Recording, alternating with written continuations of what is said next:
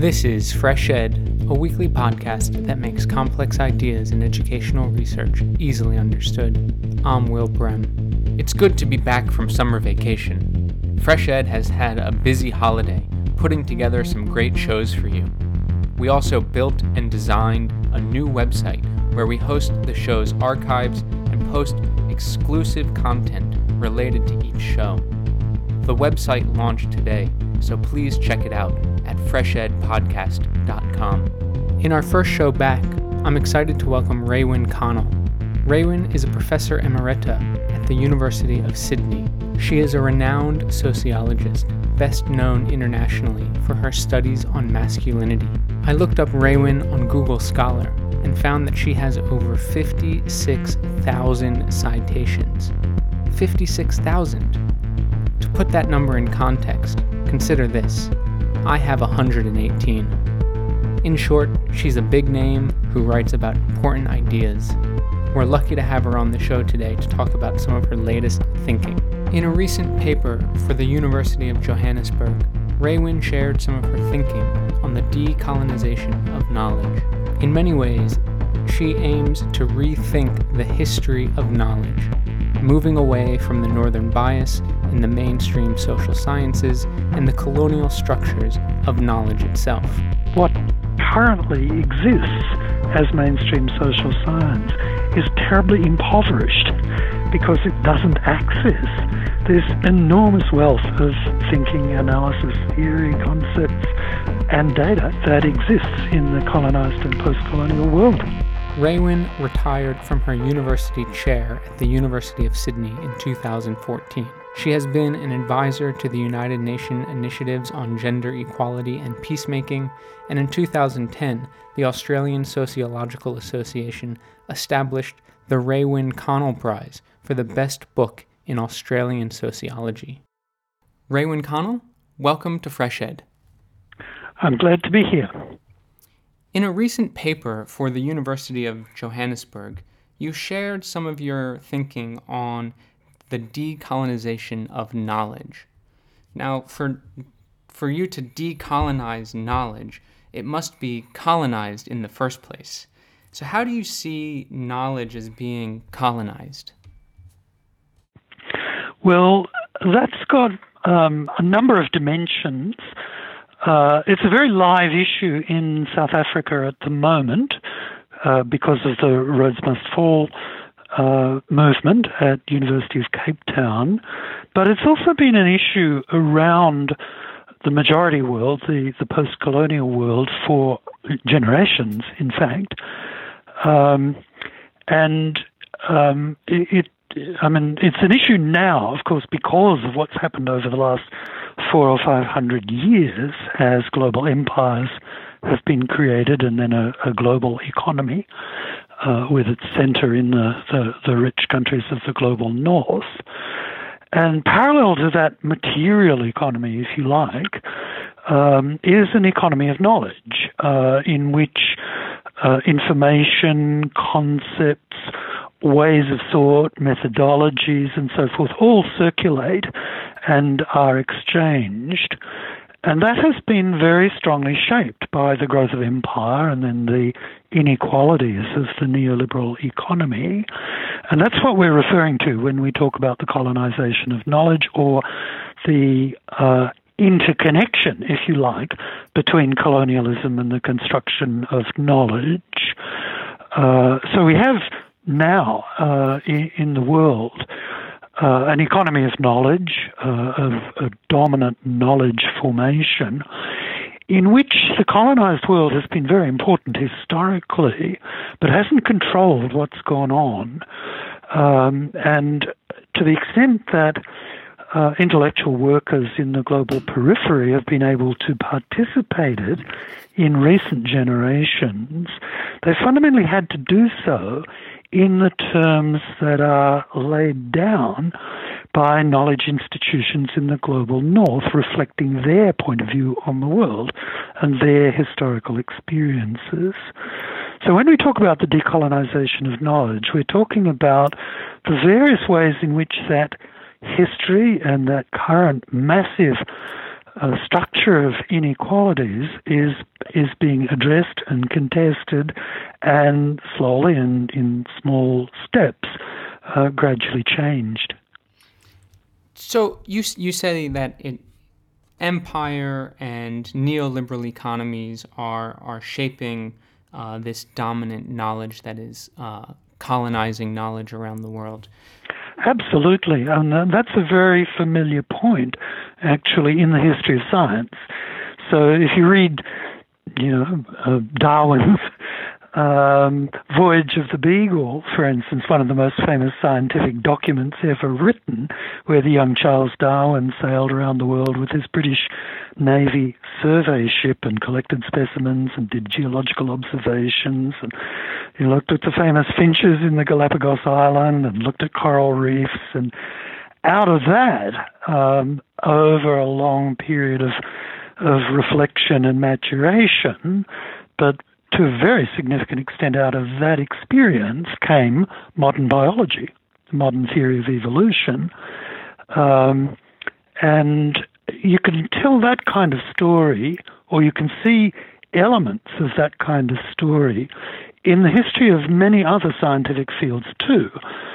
Astronomy, for instance, you know, half uh, the heavens, if you like, are visible from the southern hemisphere. The southern knowledge from the southern hemisphere has been quite important in particular fields of astronomy.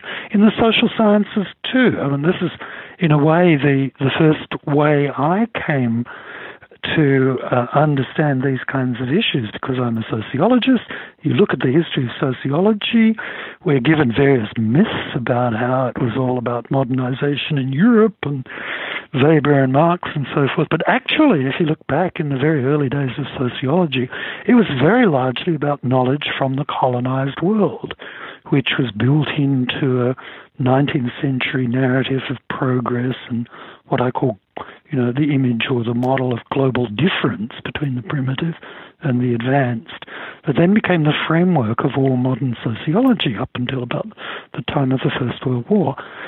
Um, so the encounter between European colonizers and the, the colonized societies has been really formative for the history of what we very un- uh, inaccurately call Western science.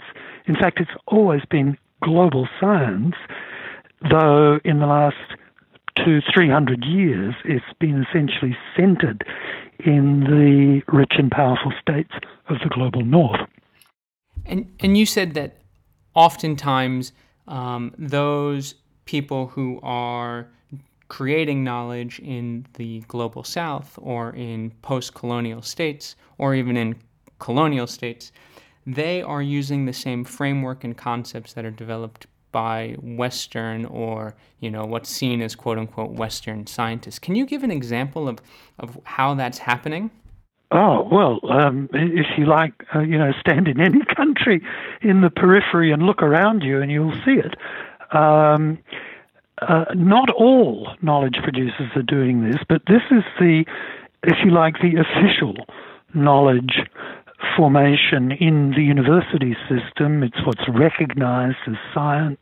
It's what's funded by government research funding agencies. It's what the Chinese have been building as they've restructured the um, university system.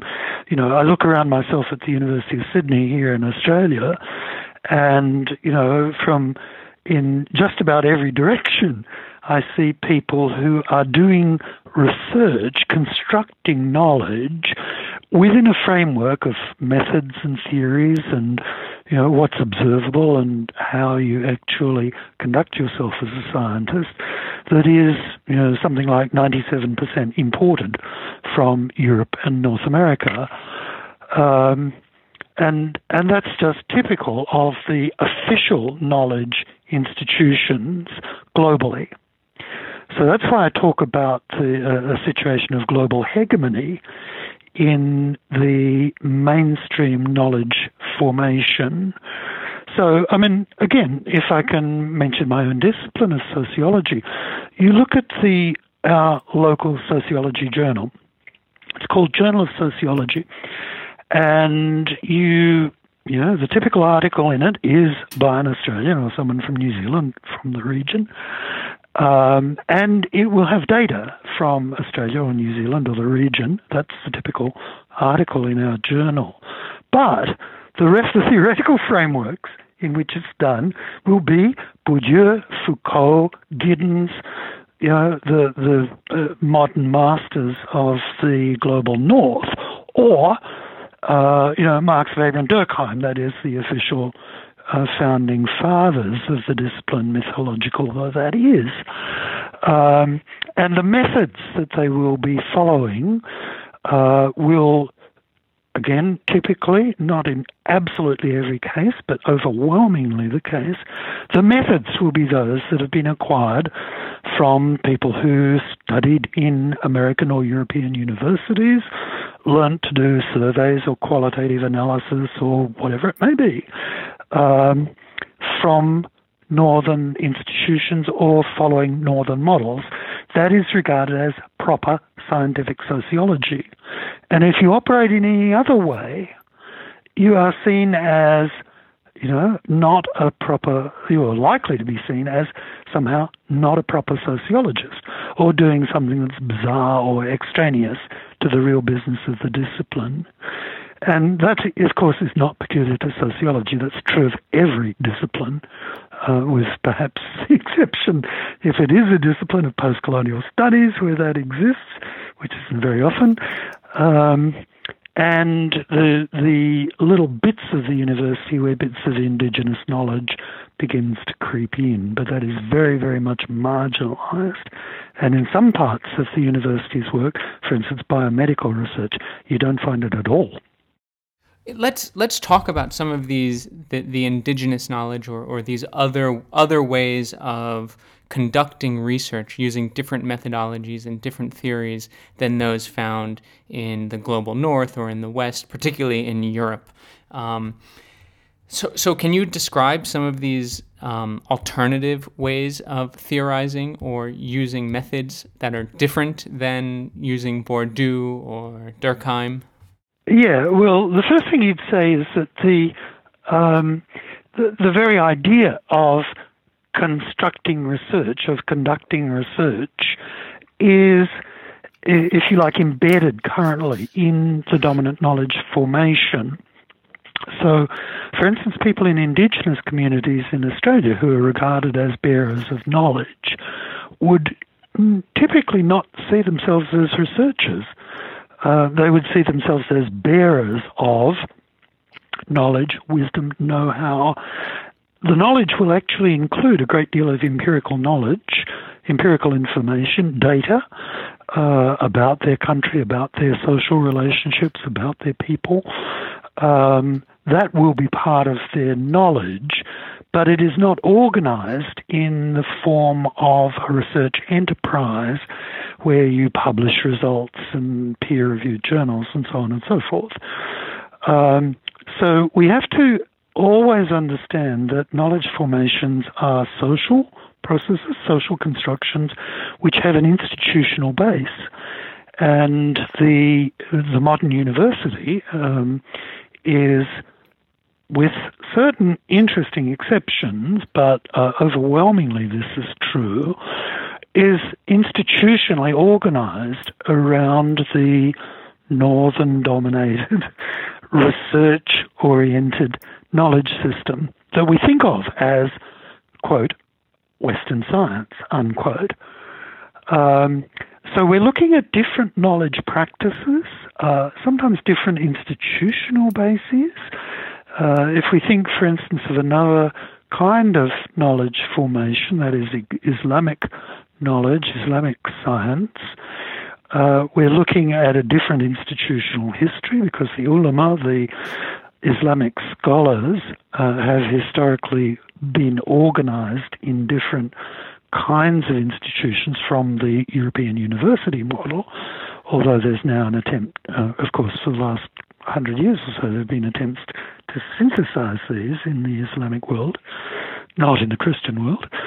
Um, and um, and so you get a, a, a you, you know a, a certain institutional pluralism in that kind of context.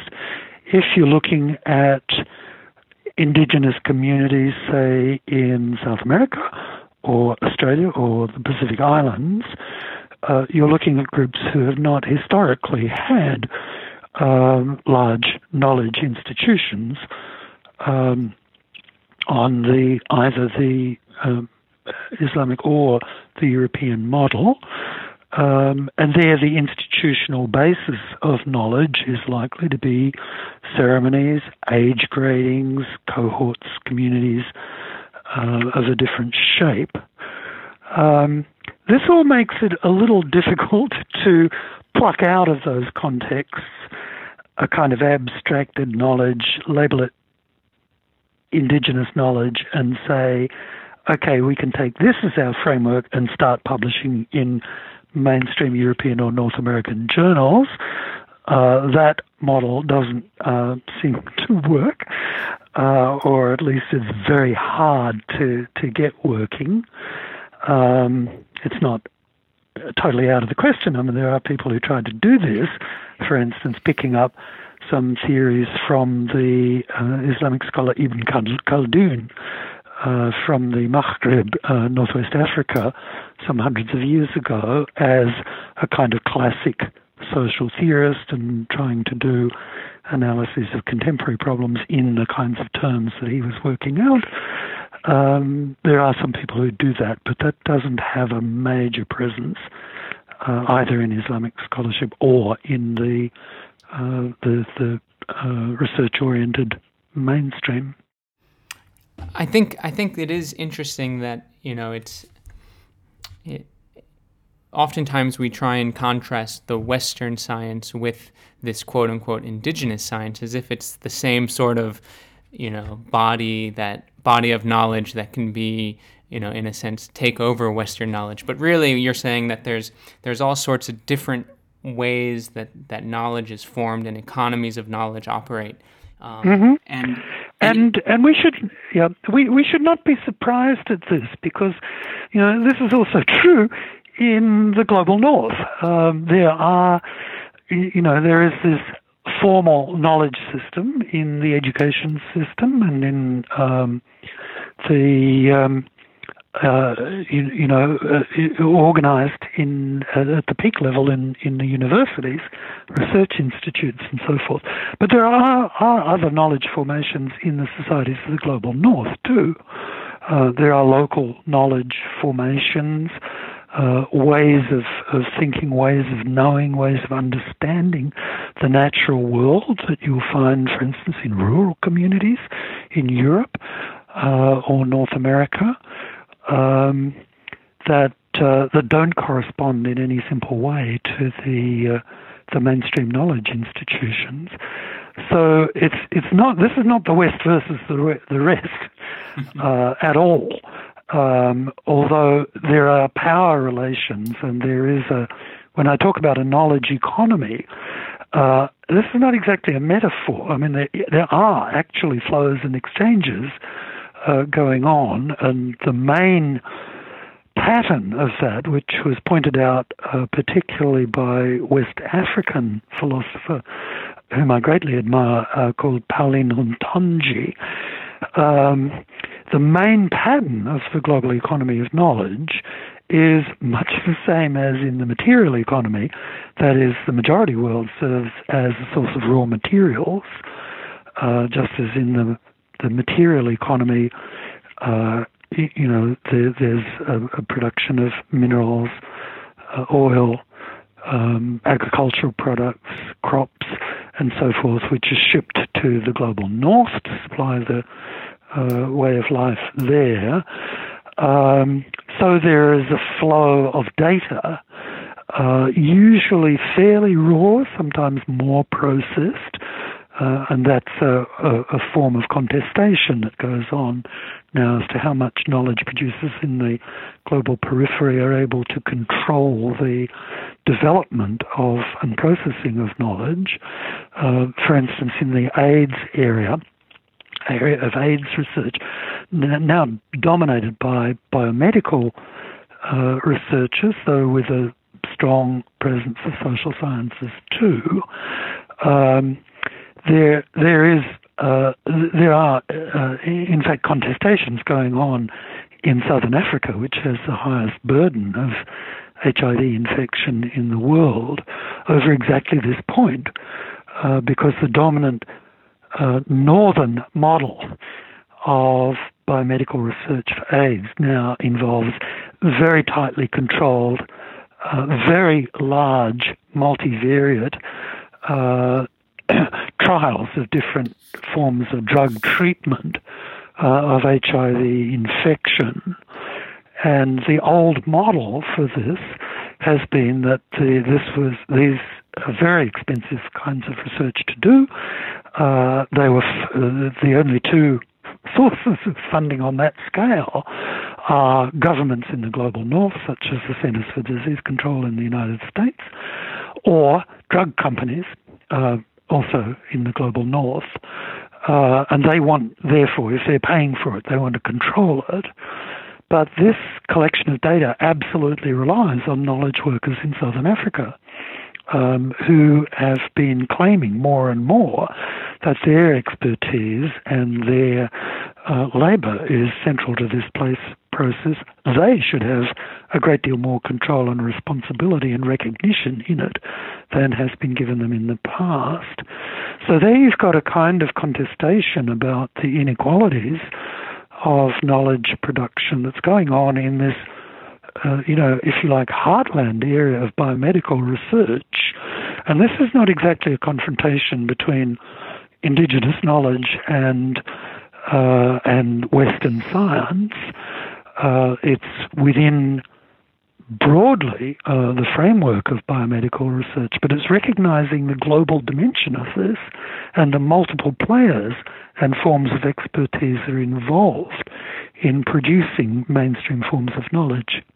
It seems it seems quite similar to the um, example of that you used earlier on Albert Einstein and his and his work in the Portuguese colonies. Yeah, well, Albert himself did not go there. Uh, it's a lovely story, actually, um, and one that we don't think of. I mean, when you think of nuclear physics, uh, or relativity theory, cosmology, and so forth as the most northern and, and abstract and pure science stuff.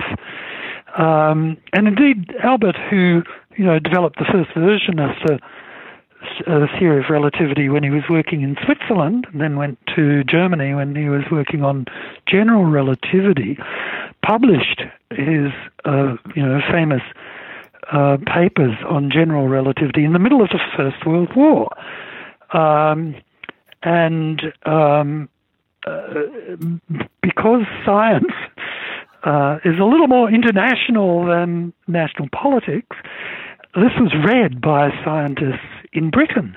And when Germany, you know, was defeated in the First World War, prostrate, lost all its colonies, lost everything, it was British scientists who worked out the way to test Albert's theory through which predicted the deflection of light under gravity, uh, something that in Newtonian uh, cosmology was impossible. But uh, Einstein not only predicted it, but worked out how much it would probably be mathematically. And it was British scientists who then thought, aha, uh, there's a solar eclipse coming up which we can observe from the South Atlantic. Um, so they set up observatories, uh, one in some Portuguese controlled islands off the coast of, of Africa, and the other one on the other side of the South Atlantic in Brazil, which of course is the largest former Portuguese colony. Did their observations, took these very famous pictures of uh, the sun being eclipsed, and uh, lo and behold, the star, the images of the stars near the surface, uh, whose light passed near the surface of the sun, of the sun, was deflected about as much as Einstein's theory had predicted. That was the first. Uh, that was that experiment made was what I made Einstein world famous, and it was knowledge that came from the colonized and post-colonial world, um, and without you know, uh, that connection, the theory of relativity would not have been tested in, in that way. Um, so, I mean, that's a, a quite startling example, if you like, of the global dimension in what is conventionally called Western science. But so many fields of knowledge have, absolutely depended on flows of data, and behind them certain forms of expertise, sometimes practical, sometimes knowledge work, in the global south. Um, what we're really looking at then is a an international knowledge economy where wealth and authority are centered in the global north, but where that those institutions of the global north still, to a quite striking degree, depend on data flows from the rest of the world.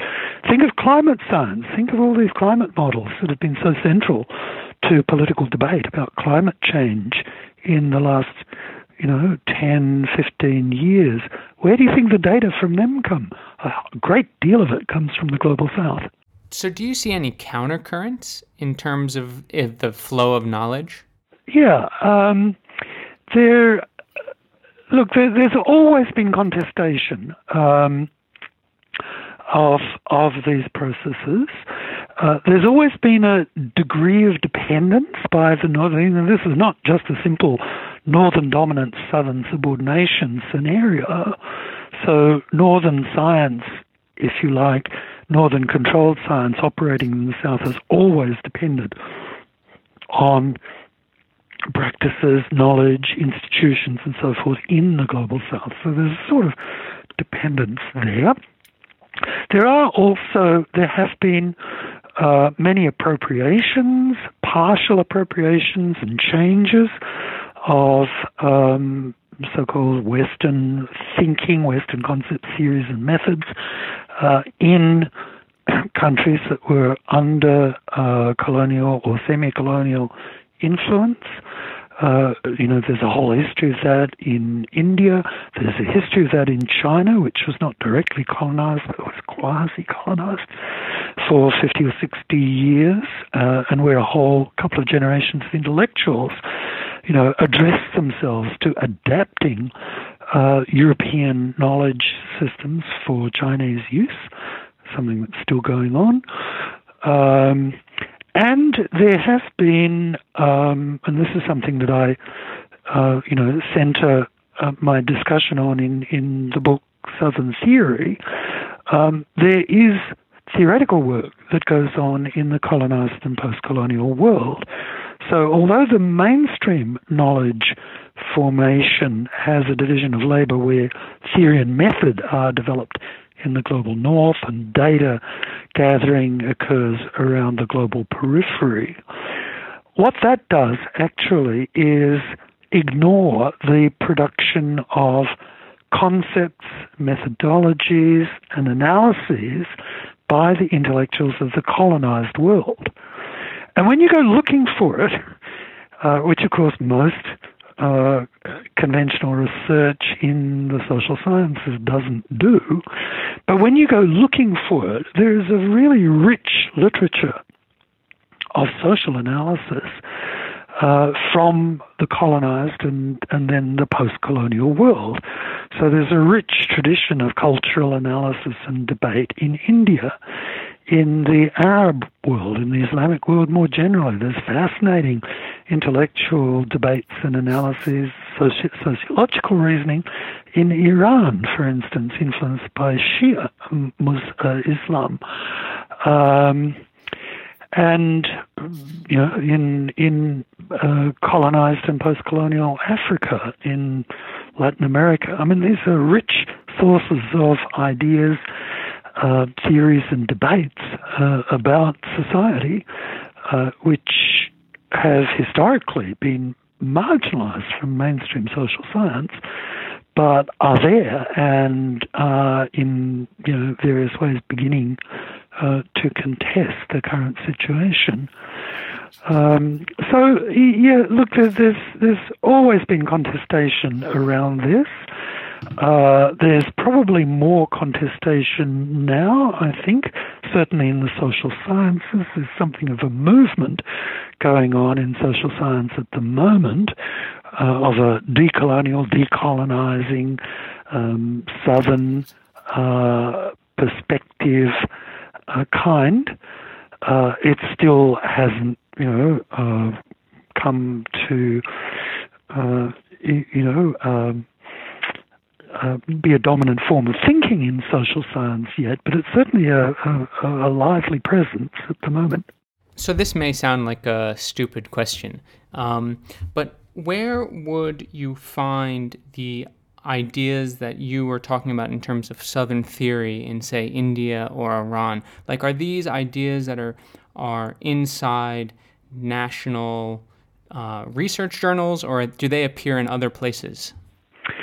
Um, well, as I tell my students, no questions are stupid. so sometimes the answers are.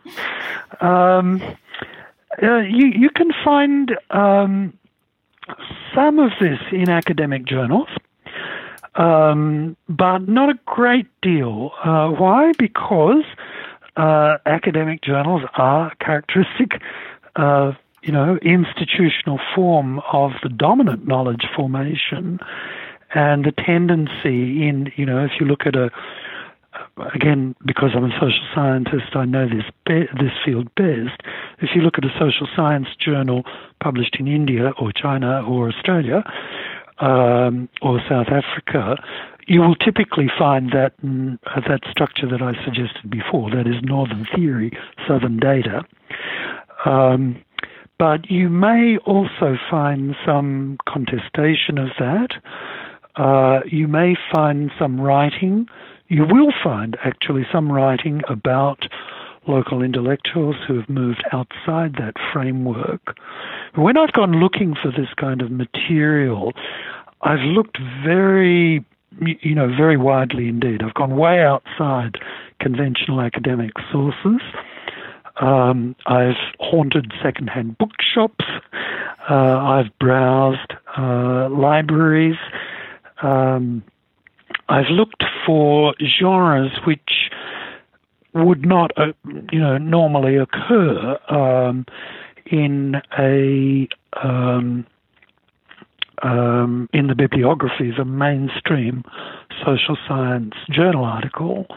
So, for instance, some really quite interesting social analysis by a, a guy like uh, Shariati, uh, Ali Shariati, uh, in Iran uh, is in the form of a sermon. Um, there is uh, a, a, considerable amount of social analysis in books that might be thought of as political polemic. Um, let me give two examples of that by people who are very famous in their own area, though not widely known in the global north. One is Ambedkar, who uh, was the you know the the moving spirit behind the writing of the Indian Constitution after independence, a very important figure. Um, he uh, published uh, uh an analysis of the caste system, which incidentally was very critical of Gandhi, um, whom Ambedkar thought was uh, not serious about uh, contesting the caste system and the ex- social exclusion uh, of the the under underneath castes. Um, and uh, that, I think, is a very interesting document from the point of view of social analysis, of stratification studies, in fact. Um, go to another continent, uh, to southern Africa. Again, going back into history, Ambedkar's uh, stuff that I'm thinking about was written in the 1930s. Uh, go back to the time of the First World War. Uh, there's a remarkable book called Native Life in South Africa, written by Sol Plaatje, published in 1916. Um, so Plaatje was a younger um, contemporary of Durkheim and Weber. Um, this book is not the story of an African farm uh, or an ethnography of a native community. It's actually an analysis based on field research uh, of the impact of uh, laws passed by the South African Union government a few years before called the, the Native Lands Act, which were basically appropriating indigenous land for white commercial farmers. Uh, so this was a massive land grab and uh, forcing black families off their ancestral lands to create a prosperous agricultural capitalist economy in South Africa. Plaatje was the secretary of the organization that later became the African National Congress, i.e., the current government of South Africa.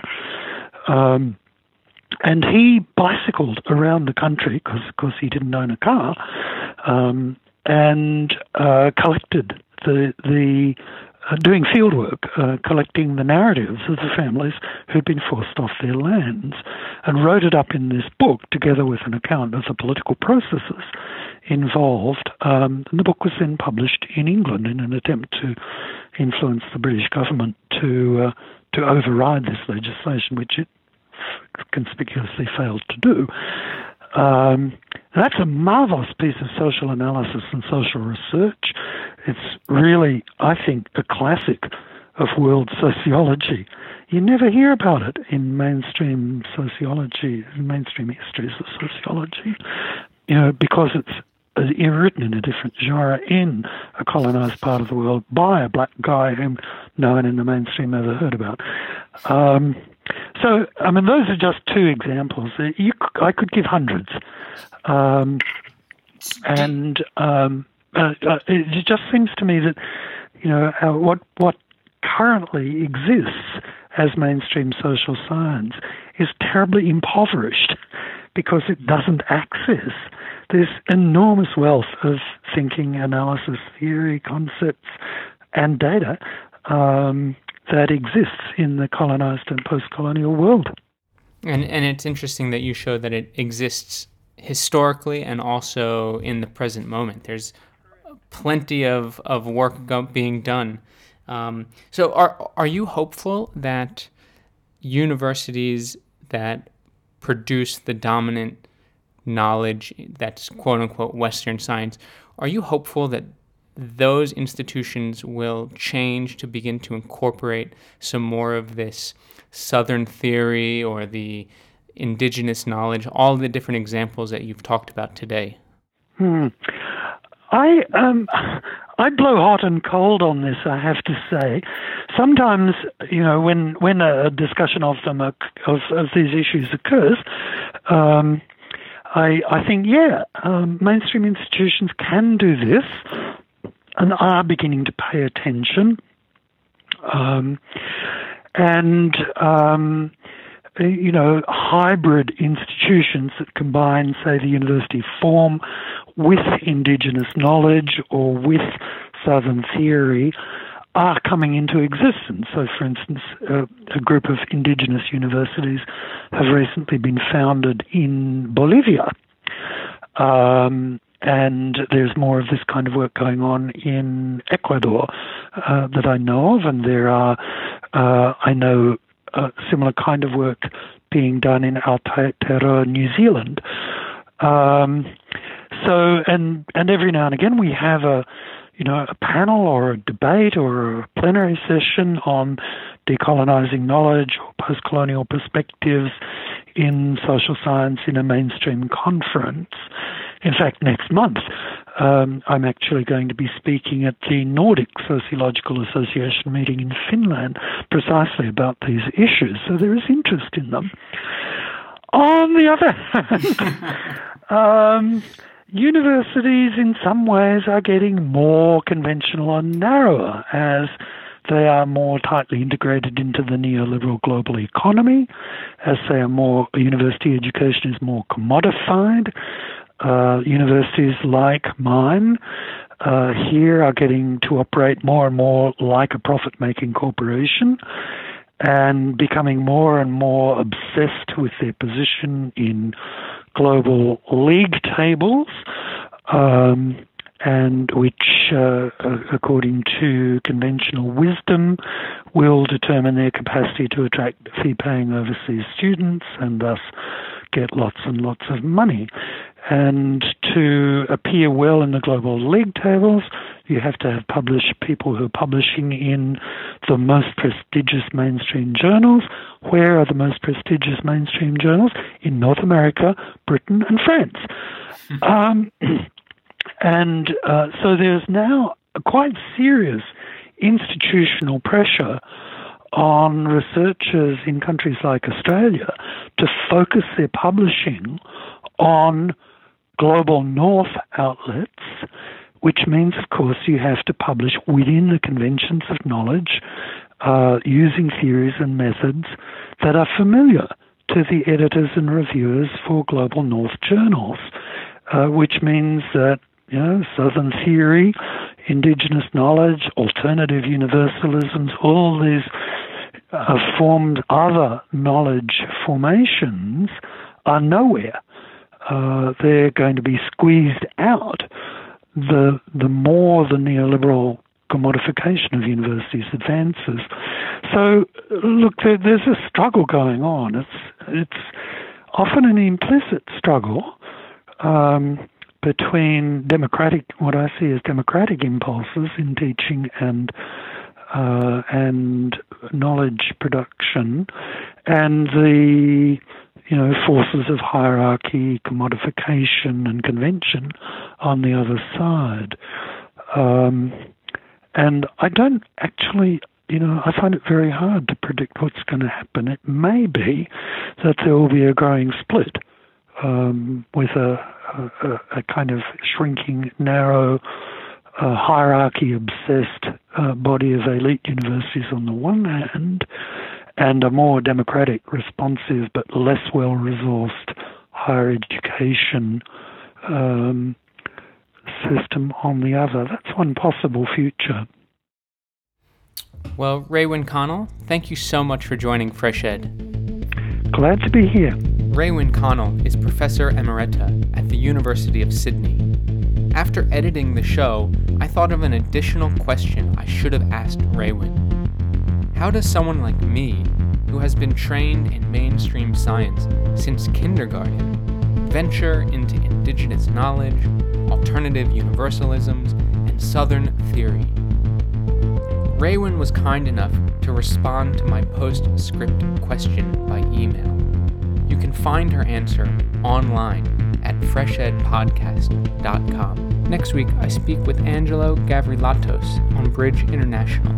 Fresh Ed is brought to you by the Globalization and Education Special Interest Group of the Comparative and International Education Society. Fresh Ed contributors include Rolf Straubhaar, Eric Lehman, Brent Edwards, Chrissy Monahan, and Aaron Baxter. Original music for Fresh Ed was created by Digital Primate. Please note that opinions expressed on Fresh Ed are solely those of the host or the guest interviewed, not CIES or the Globalization and Education SIG, which take no institutional positions. Be sure to visit us at freshedpodcast.com. Thanks for listening. I'm Will Brehm, and I'll see you next week.